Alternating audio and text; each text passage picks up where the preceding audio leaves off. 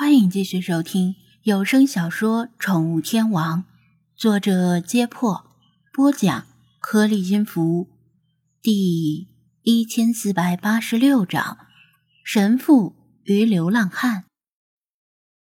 旧金山一栋不起眼的房子里，在周围的邻居们看来，这是一家随处可见的小公司。但他们不太清楚这家公司具体是干什么的，只知道是一家老式贸易公司。每天都有穿着西装、拎着手提包、看起来很无趣的中年男人准时上下班。雇佣的前台接待妹子也谈不上多漂亮，包括公司内部的陈旧装潢，都与上个世纪九十年代没什么区别，令人提不起兴趣。总之，在比邻硅谷的旧金山，在这个信息化浪潮席卷了一切的时代，这样的公司居然还在苟延残喘，也算是某种奇迹了。附近的流浪汉们似乎发现，今天停在这家公司门口的出租车或者私家车比平时要多。几个从未在附近露过面的生面孔，一脸严肃的下车走进公司。不过，事实上，在人口流动性极大的旧金山，没人会多管闲事。流浪汉们更是如此。他们只关心今天的晚饭在哪里解决，有没有哪个慈善团体免费派发食物。又一辆出租车停在公司门口。杨神父穿着西服下了车，向左右打量几眼，看到公司旁边有一个上了年纪的流浪汉，蓬头垢面的晒太阳，不时的把手伸进衣服里搓泥。他从兜里掏出一张十美元钞票，放在流浪汉的脚下。谢谢你好心人，愿上帝保佑你。流浪汉眉开眼笑，飞快的把钞票揣进兜里。他觉得自己在这个地方的运气耗尽了，打算换个地方。当然，最好先用这张钞票买点早餐吃，或者去中国人或者越南人开的铺子里理个发。杨神父正要走进公司，突然想起什么，又抽出一张十美元钞票。低头问道：“可以问你几个问题吗？”流浪汉盯着钞票，两眼放光，露出少了几颗牙齿的嘴巴，嘿嘿笑道：“知无不言，先生。最近有没有像你一样的流浪汉加入一些可疑的组织？”杨神父问道。流浪汉愣了一下。可疑的组织啊？你是说像什么宇宙信息学会之类的组织吗？他观察杨神父的表情，知道自己猜对了。是有不少新入行的流浪汉去了。我认识一个年轻的小伙子，他前天还跟我一起蹲在这里晒太阳，昨天就不见了。听说是跟那些人混去了，因为那些人派发免费的食品券。还免费发毯子和新鞋子，上帝作证，这几天夜里可真是冷的不行。但是我跟您说，先生，我已经在这座城市待了很多年了，什么事儿都见过。我告诉过他，让他不要去，没有什么东西是真正免费的。无论你要得到什么，都要付出相应的代价。比如说，您的十美元可以换来我的知无不言。流浪汉叽里咕噜的说道：“由于缺牙，说话漏风。”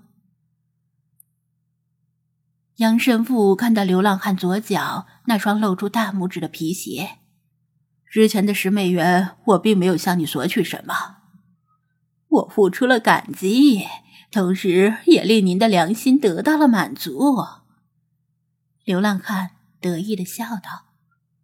付出的东西并非都是看得见、摸得着的。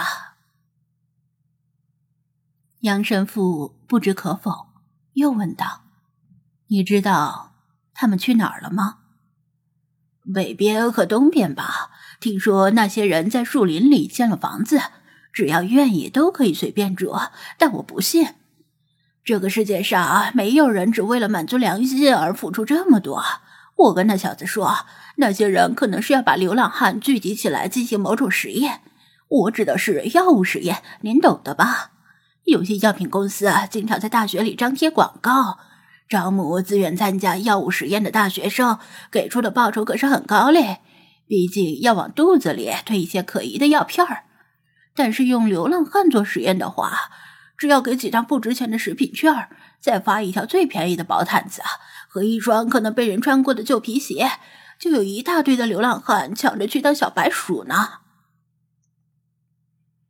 流浪汉为了证明自己的价值，滔滔不绝的说着一大堆有的没的。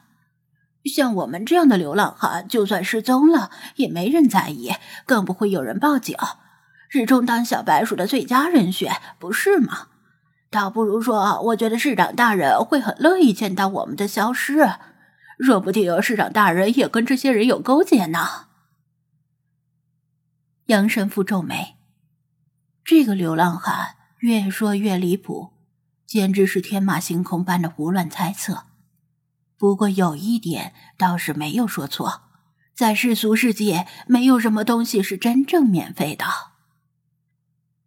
他是你的了。他把十美元递给流浪汉，流浪汉接过来。而这一次我不会感谢，我已经为他付出了代价。杨神父微微一笑，整了整衣服，迈步走进公司。